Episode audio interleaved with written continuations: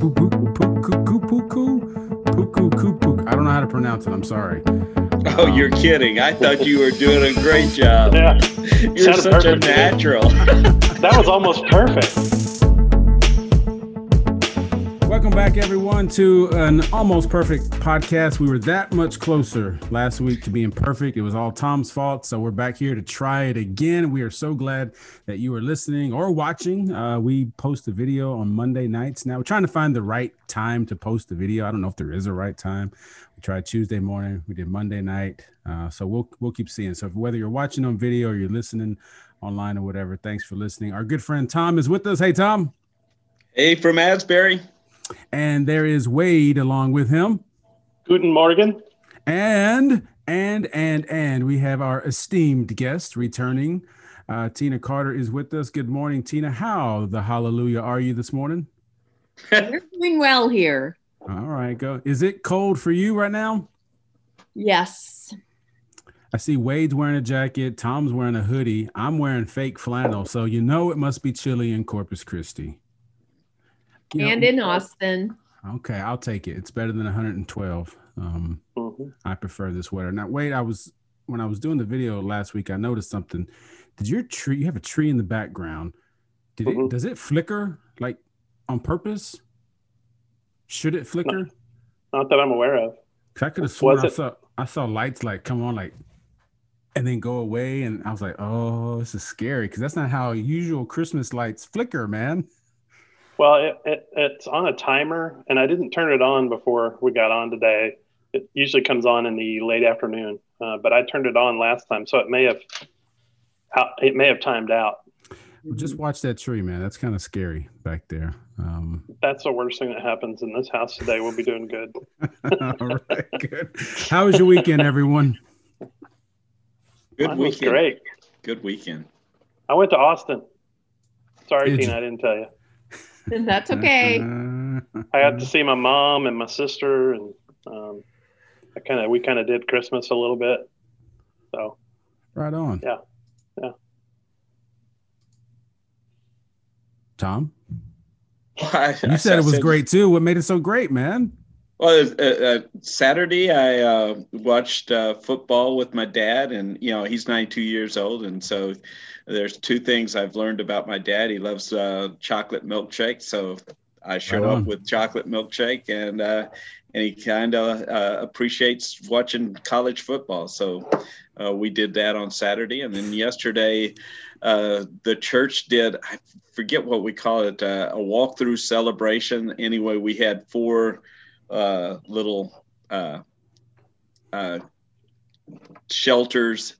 Uh, and we we ended a little early, but it was uh, two to five uh, that you could go from one to the next to the uh, next, and, and of course we ended it at, the stable with Mary, uh, Joseph and Mary, and baby Jesus, and uh, and uh, Silent Night being sung by one of our our members um, recorded uh, and he did it in german. But anyway it was a it was uh, a lot more festive and uh, enjoyable than uh, you know it's the first time we've ever done anything like this uh, you know as soon as something's over what do you start doing you start planning it for next year and how could it be better so but so that's a you know it was a great experience So we all and all i know- had to do is say welcome behave to who your church members or everybody. Well, yeah, it, it, definitely. So we all want to know. You ended with Mary and Joseph. Tom, settle this debate for us. Did Mary know? Mhm. I do a whole sermon about that. Yeah. And Yeah. what's your conclusion? Oh yeah, yeah. That is a rhetorical question only. Okay. All right. Good. Makes for a great we had song. we had heavy metal. Um, we had heavy metal uh, candlelight and communion service for our heavy metal service last night. It was their Christmas service, Mm. uh, and that was that was fun. It was really uh, a juxtaposition because you know they're kind of screaming metal, but they sing they sing Christian songs, and most of the songs they write. Um, oh, that's awesome. I didn't know that. And my favorite song that they sang, they sang last night. It's called Merton 23. Uh, Merton. Merton 23. It's kind of a reflection on Psalm 23 through the eyes of Merton. So Okay. uh, was pretty Oh. good. But the, but at the end they sang a cappella, straight up Silent Night with candlelight. It was really it was really nice. Okay, I was gonna ask if a heavy metal cover of Silent Night is ironic or not, but No, it's they a didn't do- They didn't do that. They didn't do that. That's cool. I've been meaning to go to that service for the longest time. We wanted to take our youth uh, to go, but uh, uh, it didn't work out because of COVID and everything. But we'll get there one one Sunday. That'd be good. Mhm. You should. It's it's it's a really it's a good feeling service. Those guys are really. I mean, music's loud, but um, but it's it, they really have a great sort of vibe in there. Yeah. All right, cool. And I love it. They write their own music. I didn't know that. I, I love when I Mostly, love- I mean, they they sing some other stuff, but they Sure. mostly write their own music. Yeah. I I love when churches do that. You know, a lot of time, you know, we let's sing whatever's on the radio, and you know that may or may not be the best thing. But there's a lot of churches that have gotten into that uh, uh, idea of, of writing uh, their own their own uh, church families worship music, and I think that's meaningful. Um, certainly, an art that seems to be lost. Um, Mhm. maybe um, I don't know. All There's right. not a ton of heavy metal worship tunes for them to cover. So, Oh, they haven't found all those yet. uh, Tina, you're working on those, aren't you? Absolutely. All right. So, uh, when we could, hopefully sooner than later, uh, we have another church potluck. What is your go to dish? Hmm. Oh man. mm, You know, one of the things that uh, Ellen made uh, last time was uh, was some pretty rockin' jalapeno cornbread. So Okay. I can dig it. I make a dill salad. Uh huh. That's cute. That's You see- cute. Yeah, because How's that cute? Rotel tomatoes. I'm sorry, say it again, Tina. Corn, bean, Rotel tomatoes. That'll work for me too. That'll work for me too. The reason why that's cute is because you're probably you're part of the reason, Wade. Like my wife, when we would do that, we disagree like to bring pizza or chicken nuggets because everybody forgets about the kids. Yeah. These kids Oh, ain't trying to yeah. eat no dill salad. They don't want that. Oh man, they would love it if I made it for them. okay, all right. We'll we'll take that as a as truth. My son, my son hates it. yeah, testimony testimony from home. so anyway, that was my question when I read this headline. Grow your own human steaks meal kit is not technically cannibalism, makers say. What? John, John you you uh, you amaze us every week. Uh, No, let's this see. is this is next level though. Oh So- yeah, this is the saying "you are what you eat" may soon became become a lot more literal. it is a DIY meal kit for growing steaks made from human cells that was recently nominated for Design of the Year. So don't worry, I don't know that we're making this yet. It's still in design phase, y'all. So Let's see. Name the Ouroboros steak after the circular symbol of a snake eating itself tail first. The hypothetical kit would come with everything one needs to use their own cells to grow miniature human meat steaks. So Uh huh. why? Why? Why not, man? Because there's people who bring dill salad to church potluck. That's why, man. It's all natural ingredients. By golly. Well, so is this. so is this, Yeah. man. I made it myself. I mean, from a scratch. I made it myself. Very good. Where does Uh, the human where where on the human body does the steak come from? I just am curious. Well, I don't know. Uh, well, this says the human cells. I don't know. Just find a cell somewhere you got laying around. Growing yourself ensure growing yourself ensures that you and your loved ones always know the origin of your food, how it has been raised, and that its cells were acquired ethically and consensually. Ethically, I see. Ethically. Okay. This is an That's- ethical food source. Okay, well, if you say so. So it's not like I'm gonna, it's not like I'm gonna go around and you know get Wade steaks and bring it and say it's my own. That would be unethical. Well, I guess. and believe it or not, lab grown meat has not yet been approved for human consumption. So um, you're going to have to wait. That next potluck, you're just going to have to bring that dill salad, I guess. Um, probably good with that. You're okay with that? That's one of those. It is never going to happen. Yeah, we'll see. You hear that question a lot. You hear like these, you know, universities or whatever do these crazy studies, and you know, people ask, well, you know, why in the world did they study that? You just never know, right? You never know what idea is going to spark the next idea or what it's going to teach you. So, who knows what making steaks out of ourselves might teach us? Okay. All right, let's see. We got two more here for you. Uh, we know it's been a contentious election season, uh, and things have been said. Uh, there's been accusations all over the place. It was confirmed that uh, voter fraud was real, guys. Um, voter fraud ruffles New Zealand Bird of the Year competition. Did you know that? Did you know that? Did not. You see, I want you to notice what happened. There was an accusation, and then here's the proof. Suspicion began when organizers received more than 1,500 votes sent from the same email address. That is what the FBI calls a clue.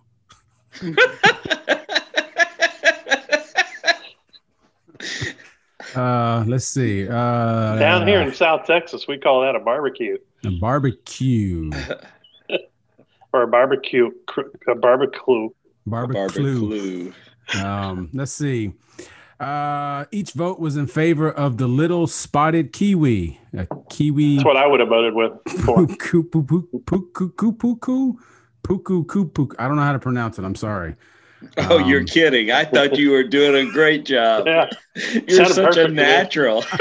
that was almost perfect. Yes, it was. Uh, let's see. So anyway, this is the story's about uh, almost a month old, I think, and so the the little spotted kiwi. Let's go with that version. He didn't end up winning. Winning. It was the uh who won? I forget. The spotted kiwi. No, he's the one people cheated for. Somebody said, I can only assume that people get really excited about New Zealand's native birds. Why else would someone want to cheat? oh, I wanted to find it for you. I forgot. Um, oh well, I'm sorry. Just you know what? If you're gonna cheat, just know you're gonna you're gonna get caught. Um, if you send 1,500 votes from the same email address, yeah. that'll do Add the it. winner. Add the winner in post production because I'm not going to sleep tonight if I don't know. You won't know. You- You won't be able to sleep. Uh, I still think it's that tree behind you, man. Um, oh, here it is. The KK KK Po kakapo actually won. So not the the other one. spotted kiwi. Yes, uh, the other one. So there you go, Wade. Now you can rest easy. All right. And if that wasn't enough. That's uh, that, that's more upsetting than human meat. Uh, hey, I'm just, I, I am just waiting. I mean, it's so exciting. What John is, what could he be bringing up now? I am bringing you the latest and greatest news in avian democracy. So, you know, hey, Brad just got here. Should we let him in Oh. mid show? I don't know. Oh man! Hopefully, he can keep up with the with the whatever the topic is. Oh, he's gonna love this next one. Let me just tell you. Uh, You know what? We're gonna wait for Brad. Uh, anybody know a okay, joke? there he is. We can wait for Brad. Brad, hurry up, man. We we got to get you Hey, in on uh, this one. Well, I, I'll I'll tell you. Uh, you know, my wife loves to look for uh, snotty T-shirts, uh, uh, meaning uh, snarky T-shirts. Let's change change that because Wow. You got yeah. kids in the house or what? yeah, no, uh, yeah, yeah.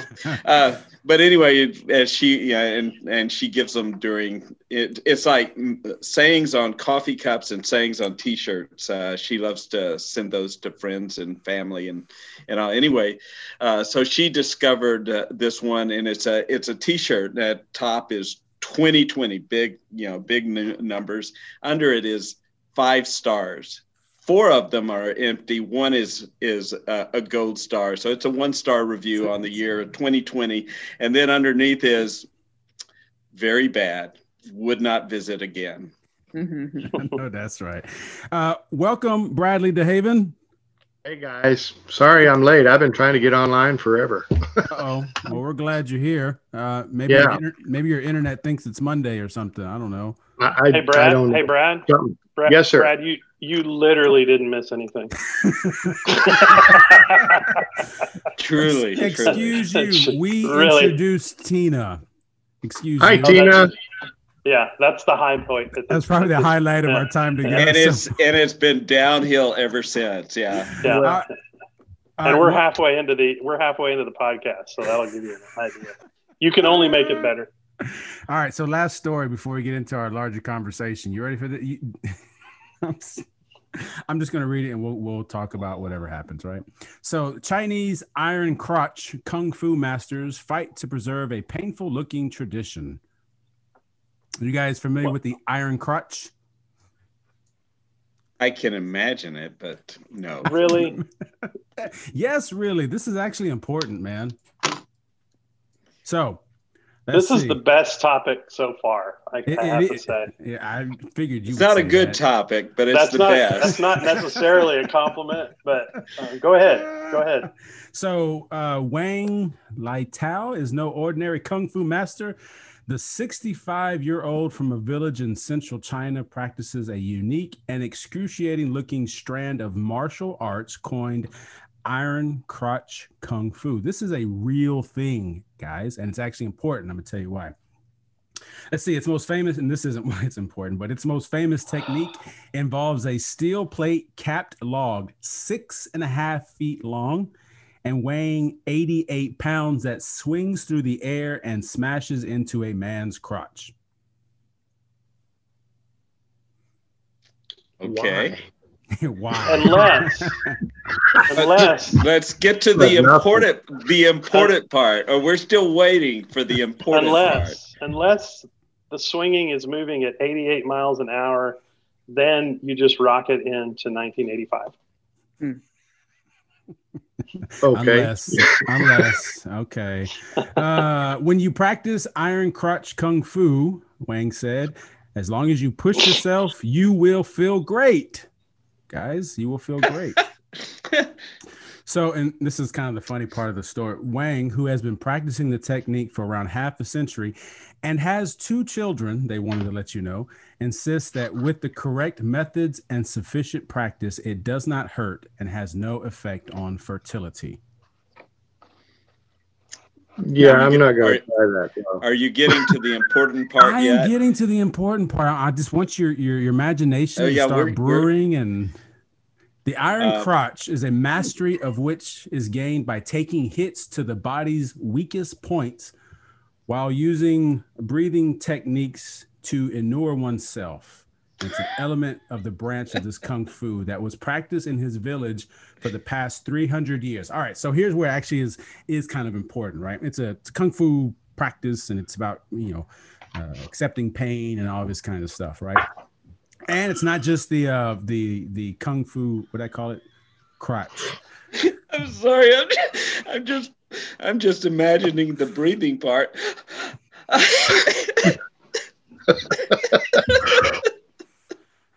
What did you say the guy's name was?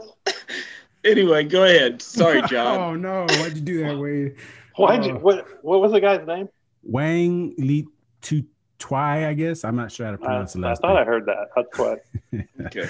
Tom, you cannot cry during the story, please. Um, so, but here's the thing. Here's the thing. It's not just the iron crotch. There's the iron throat, the iron head, the iron chest, and the iron back as well. You see, so it's all about these points of your body that are the weakest. That if you can learn to, you know, absorb the pain, then you can sort of overcome that. Here is where the part comes in that I think might be good for us to kind of talk about a little bit, right? Uh, there were once around 200 people regularly practicing in the village uh, this art, but now there are just over 20.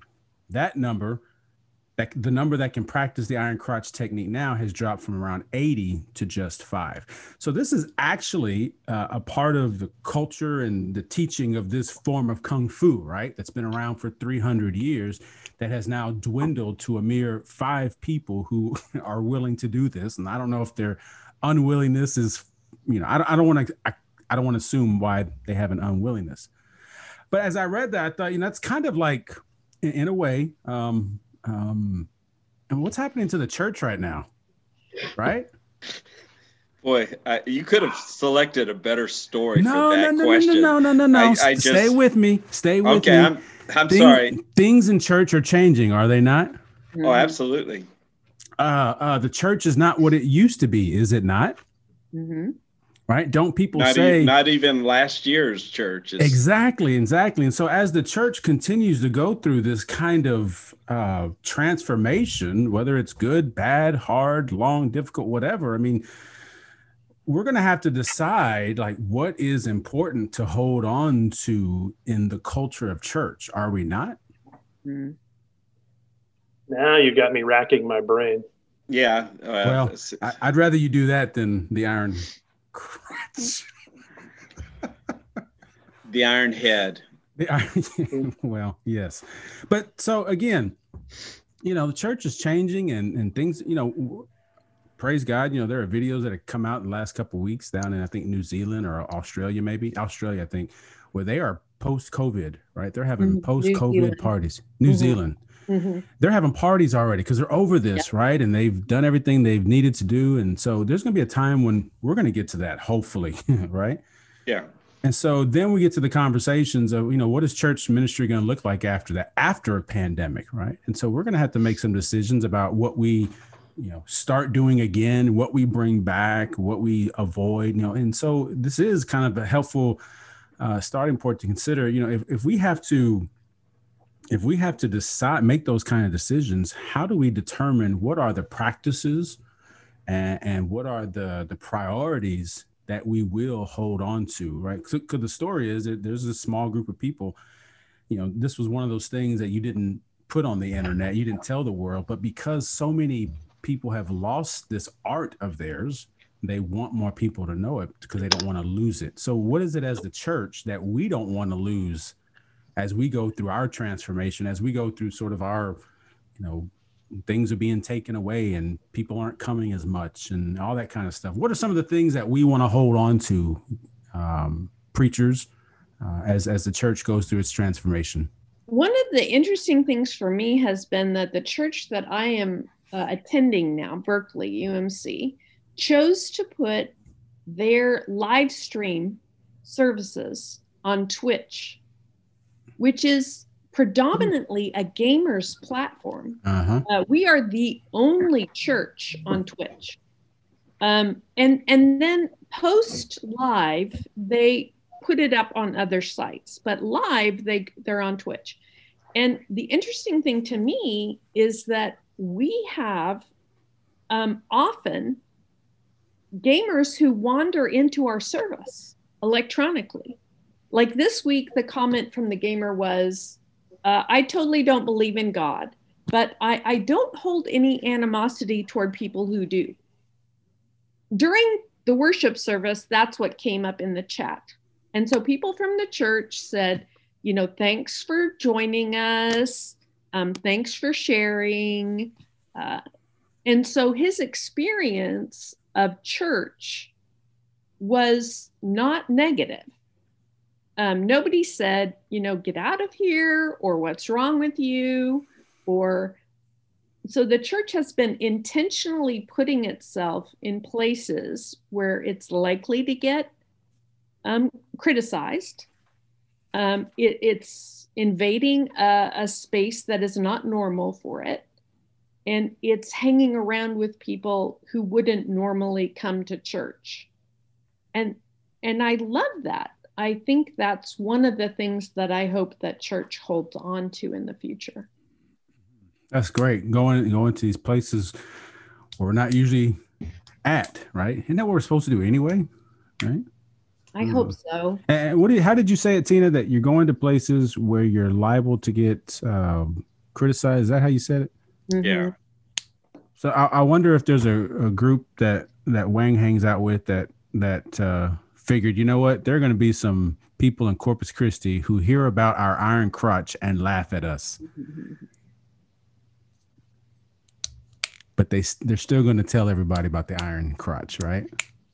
Mm-hmm. Apparently. yeah.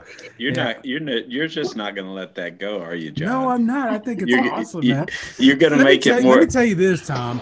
If I could do the iron crutch, you would know about it, man. I'd be telling everybody. that I could do this, that's, that's true. That's true. so, look at Brad down there. I'm sorry, Brad. You walked into all this. So, what else though? Please What. I still am wondering why. just, just why? There's so many other things you could do. true. But. I Anyway. kind of get it. Um, one of the things that uh, I've been working on with folks who have stage four colon cancer is Mhm. figuring out how to endure pain constantly without giving in or giving up. And that's basically what that kung fu practice is about exposing yourself to pain on a consistent basis and developing techniques that allow you to not give in or give up, but somehow get through. It sounds ridiculous. And some places where I visit, it's helpful. I, I, I, I hear what you're saying, and I agree with you to a certain extent. But uh, voluntarily choosing pain is is not. I don't think it's quite the same thing. And that's. I, I mean, I understand the practice of it, and I understand the the mental um, and emotional and spiritual and Zen-like thing that that they're going through to do this. Uh, but I, you know, I, I to me, it just is a. Um, there are so many other things that one could do um, deal with pain that this is to to voluntarily inflict pain so one can overcome the pain is kind of a different thing to me. I, I'm I'm just I'm not there yet. I understand what you're saying though, but yeah. Um, Well, and see, and that's what intrigued me. Exactly what you just said, Brad. You know, there are so many mm-hmm. other things we could be doing as a church, right? Mm-hmm. And, and, and Right. in fact, I think we've all said it in conversation at different times. Mm-hmm. There were so many other things that we were doing as a church that now that we're not doing those things, we've kind of looked back and said, well, maybe Yeah. it wasn't the best use of our time or the best way to express our worship or the best way to reach out. And so, uh, you know, the practice, what they're doing, that is what it is. For me, as a springboard to think more about, you know, how do we decide what our priorities are as the body of Christ as we go through this time. This is a time of pain for all of us, right? Yeah. So if we're gonna, you know, relate that, how do we make that decision of what our priorities are moving forward? Yeah. That's that's what the article really is helping me think about more. And Uh, kind of Go ahead. coming well coming back to that is because because you know brad you were talking about voluntarily uh embracing pain and i'm going i- isn't that the the the call of jesus on our lives is take up your cross daily? And and and it it seems counterintuitive because we move toward what is comfortable. In fact you know what's one of the the end of life uh, conversations that say children have with the doctor of their parent is how can you make her comfortable you know and uh, and yet jesus is through that, yeah. yeah w- well right. Uh, and it, it's not that you know we're uh, but on the other hand you know the, the church is called to intentionally embrace pain uh, in order because but there's a purpose behind it. And that's that's because uh, there is a gamer who does not believe in God, and and and and we, uh, you know, we honestly believe that uh, life without God is is uh, is uh, you know is a hellish life, you know, uh, on some Yeah. level. Is I mean, uh, I, and I've heard this so many times. Uh, Mhm. people saying who've gone through difficulties who've said i don't know how i could have done this without god and yet there are people who are going through difficult moments alone and Right. uh, and our call is to bring them into a place of community where they are no longer alo- alone and that process may be very painful so john as crazy as it is you have led us into a deeper you know the deeper end of Yeah. the pool I, I think you. are right. I think you. I think you're absolutely right. Um, my mind wasn't going to that that venue originally. My mind was right. was thinking back of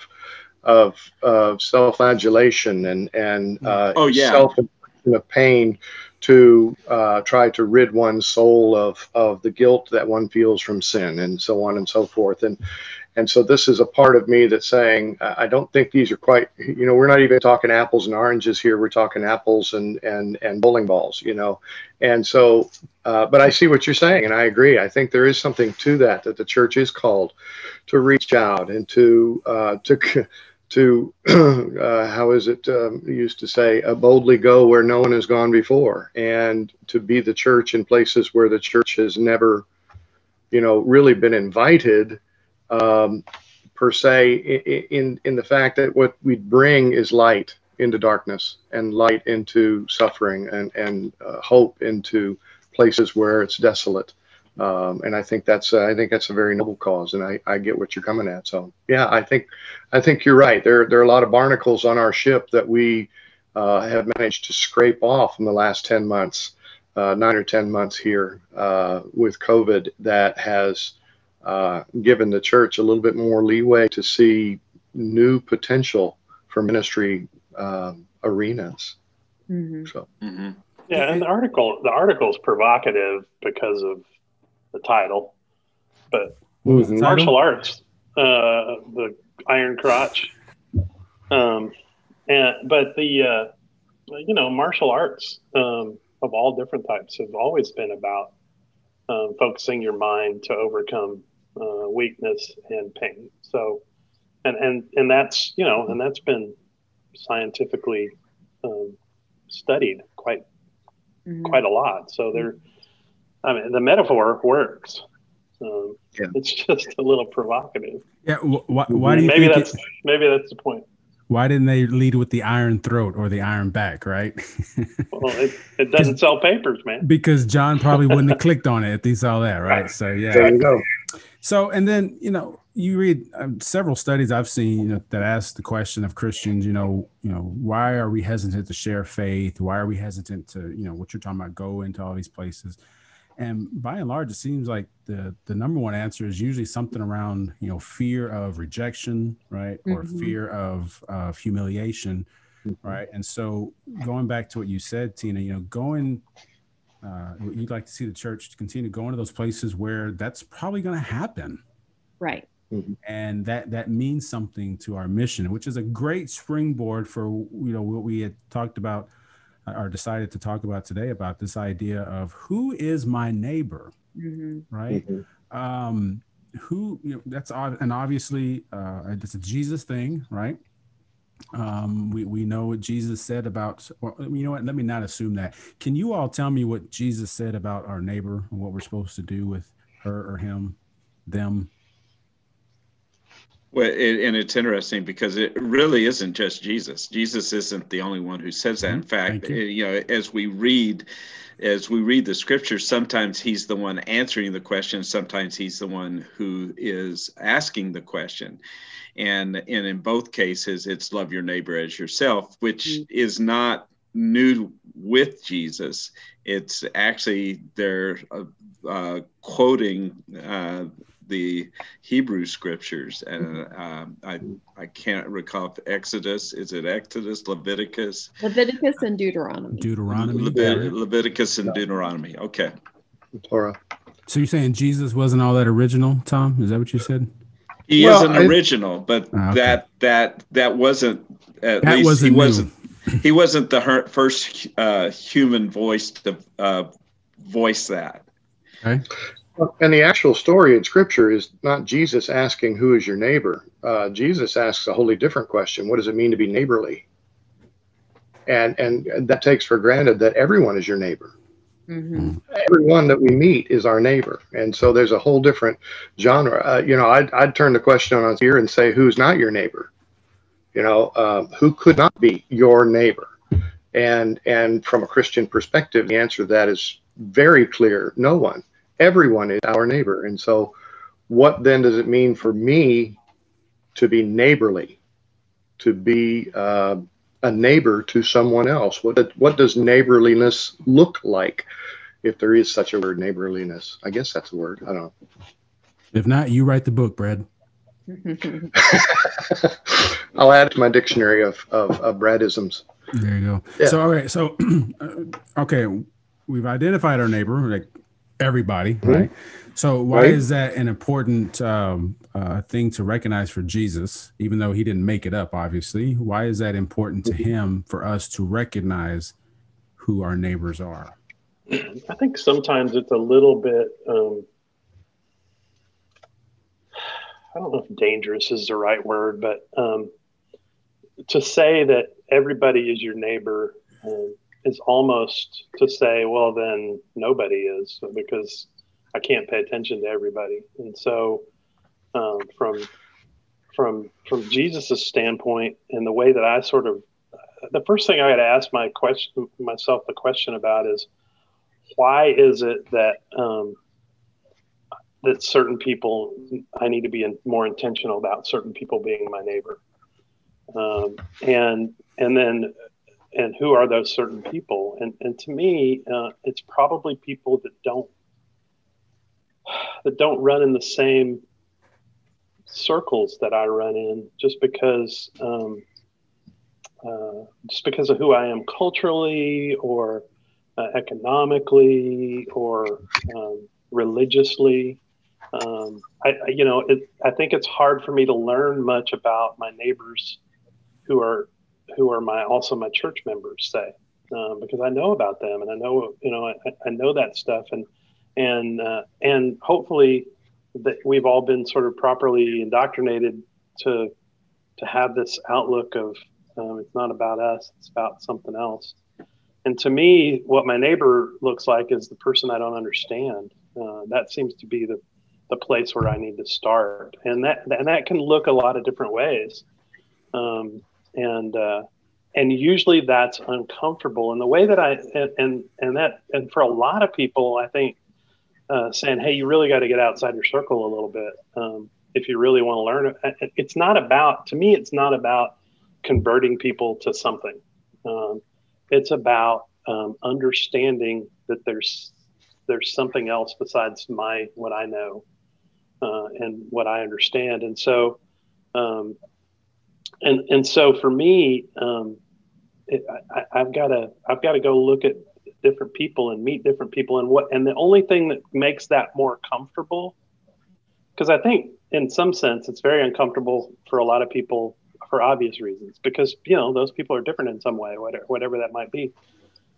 If we have a real clear understanding of why it is that we do that um, i think it makes it more uncomfortable. It's kind of the old thing you know people will people will give to a, a really good why and, and that's you know that's about everything whereas if if it's just because somebody said i'm supposed to that's not a really a really good why and so uh, for me i got to identify why is it that I need to go meet these people? And, you know, and maybe it's for them and maybe it's for me and maybe it's for something else. And uh, just sort of, sort of being open to that.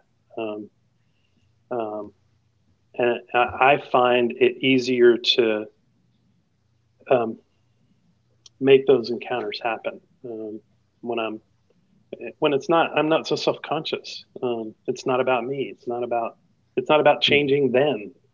Um, it's about having a relationship in some way, even if it's a 30 second relationship. Mm-hmm. Did you add anything to that or take anything away? One of the things that I find the most interesting is that as I'm in different settings, it feels like I'm called to different neighborly um, attentions. So when I moved to Parker Lane, I immediately became involved in the juvenile justice system. I had touched that system before um, in my other appointments, but it felt like getting to know my neighbor in that setting was going to require more intimacy than it had before. Before I had had some knowledge, I had been in Betcher, I had um, worked with kids that had touched the system. But when it became something that seemed to be systemic in my community, it felt like my obligation was to understand it in a way that was deeper than I had touched it before. And I think part of the understanding our neighbor or which neighbor class we're called to dive in deep with is about what God is nudging us toward in terms of what our next job is, what the next right thing to do is. Mm-hmm. I, I, appreciate that. I don't think I've ever uh, that made me think about my experience. You know, I'm here at Kelsey, and our church is you know just outside of the downtown area, and uh, most of you know you know about what that area looks like and what's happening in our city's um, homeless population and, and how the city is is handling that or is not handling that. And I've had people from the church, you know, in our little yearly um, evaluations, uh, make the comment several times. Well, he, you know, uh, advocates for the homeless, and you know, you can something like to the effect that it's you can tell it's important to him. And I had never like thought of that.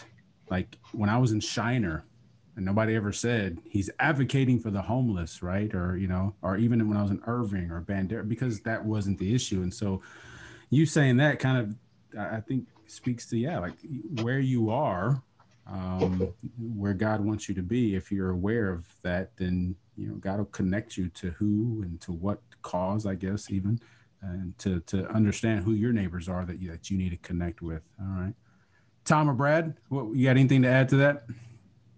But you know, you know, we're talking about causes and and things like that, and and and I think uh, about some, you know, kind of the practical shift for me uh, Uh, is when I walk out my door, the direction I turn. Let's say I'm gonna I'm gonna take a walk and the direction I turn depends on if I'm going to give time to my neighbor or not. You know, my neighbor's out front and oh, he's out front. I don't have time to talk with him, so I turn, you know, this direction instead of this direction.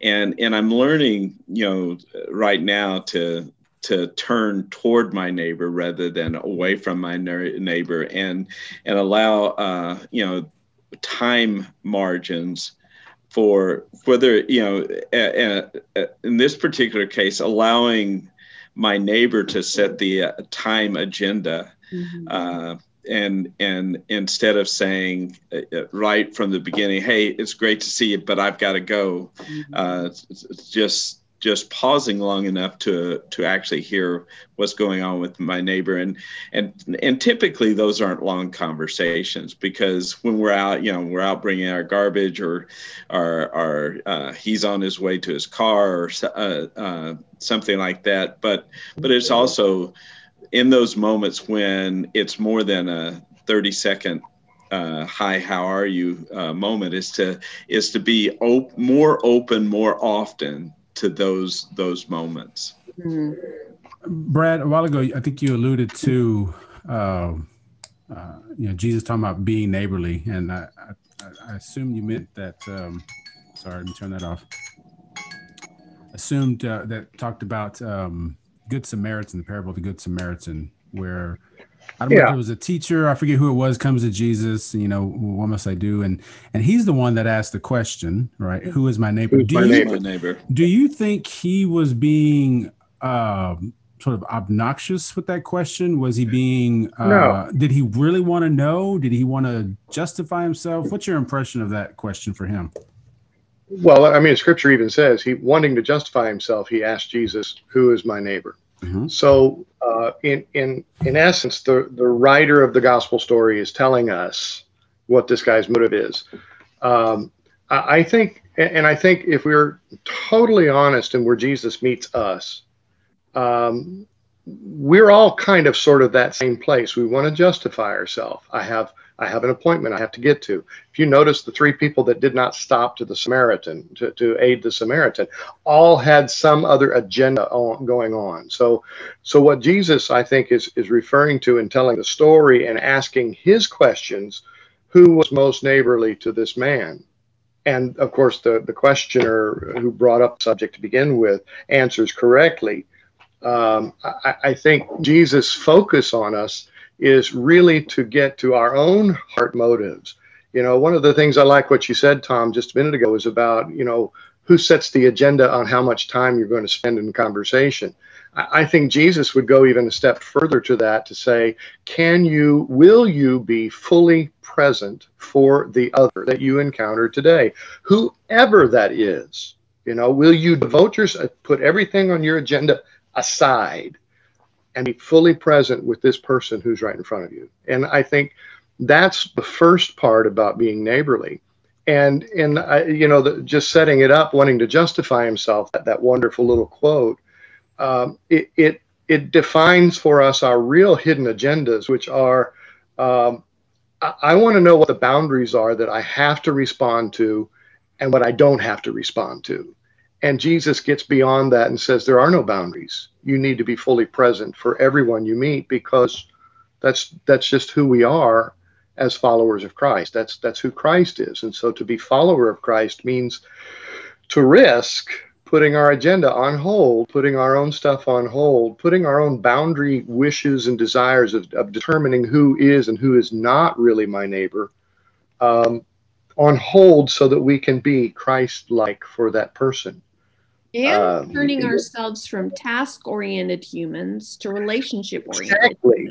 To yeah, relationship. Exactly. That's exactly right. Absolutely. Which yeah. Is, so I, I remember, right?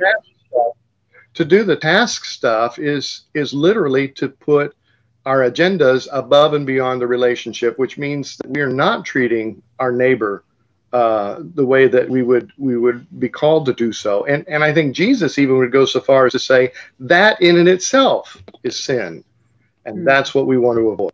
And that's when people become I, I, projects, right? Yeah. Yeah. Oh, yeah, they become objects instead of subjects. Yeah. Go ahead, Wade.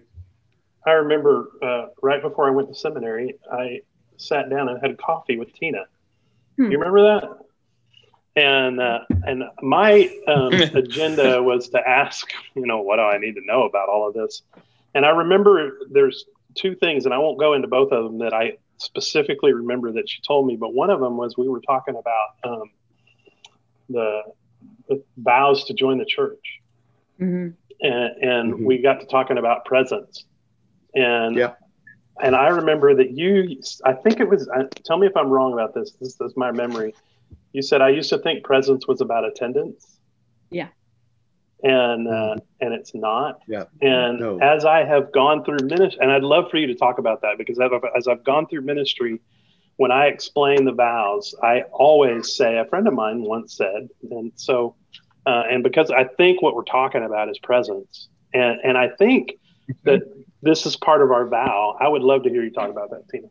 One of the things that I, I, I was in consulting for a while before I went to seminary, uh, and I was an expert witness and um, very focused on tasks because I was paid a lot of money to focus on tasks. And at some point, my company put me in charge of also managing humans. And I was mm. like, hmm. what is that? Because uh, you know I was paid to be an expert in science, and all of a sudden I was having to manage humans. Um, and so one of the things that I did to trick myself was to put on my to-do list, wander around and talk to people, so I could check it off.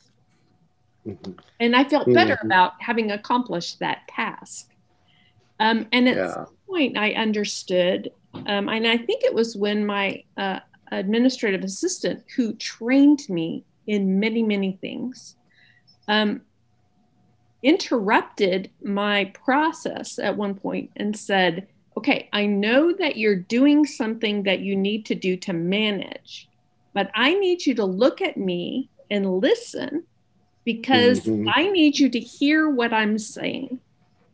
And in that mm-hmm. moment, I understood that there's a difference between accomplishing a task or uh, attendance and and engaging in a relationship or presence and that if you can right. be present you you actually are much much much more effective which is what my administrative assistant was trying to teach me um, mm-hmm. and it was a definite shift in how I approached management after that point, and it made a huge difference. It hmm. allowed me to start uh, understanding the importance of being able to align yourself with somebody's interests in a way that could actually put your interests in jeopardy, but was still the mm-hmm. right thing to do. Yeah. Mm. Yeah. Yeah. I, I've always joked to my ushers um, at church um, because ushers a lot of time in church think their job is to hand out a bulletin. And I tell them, well, we already have something that does that just fine. It's called a table, right? Like, we, we don't need Be ushers. more than a piece of furniture. Yeah, we don't need ushers to be a table. We need ushers to make connections, right? If you know, there's somebody right. there, whether it's their first time or not, that uh, that there's there's this already this connection that's being made, right? The task is here's your bulletin, go sit down and be quiet. Tell your kids where the nursery is. But the true uh, family that happens is when we make connections with one another. So I think that's what you all are talking about. So uh, thank you all for that. I, I, I think if we reflect on that, not just as pastors and church leaders, but you know, as the the person who sits in the the pews and, and goes to Sunday school and wants to do uh, uh, wants to do God's will, right? Not just for their life, but for the life of the church, and, and wants to reach out. I think the person that wants to do that, um, I, I think if they appreciate what you all are saying and talking about, it goes a long way into helping shape the kind of uh, personal ministry we have, but also the shared ministry we have in, in the body of Christ as well. So thank you for all that. That was good. You see, you see when you talk, you see what happens when you talk about the iron crotch. You, How? you had you had to do that one more time, didn't you? Tom, I think you've known me long enough to know the answer Yeah, to that question. yeah. So And I'm hoping people will uh, stay long enough to hear that last comment. yeah. May- Yeah. maybe we'll maybe we'll play this in reverse and we'll start with the iron crotch. So anyway, all right. So thank you all for listening. Uh, for those of you who've held on for this long, wow, you are some troopers. You know how to go through pain, right? That's. So you thank have been bearing your cross. So thank right. you all for listening. If there's ever any question or topic you think could be helpful to figure out a Christ-like response to, let us know. We'd love to talk about that. Tina, thanks for joining us today. You've made everything Yeah. better. Um, without you, who knows where we would have gone with all this. so we appreciate you joining us. You know, you always have an open invitation. Uh, so Tina, Wade, Tom, Brad, thank you so much for your time. Brad, thank you for your halftime. We appreciate it, man. Hey, I'll be I'll be better next time. I'll try to get All right. online. Everybody else have a great rest of the week. Hey guys, it was almost perfect. You almost had it. So good job. Almost. Uh, thanks, John. All right, God be with There you. you go.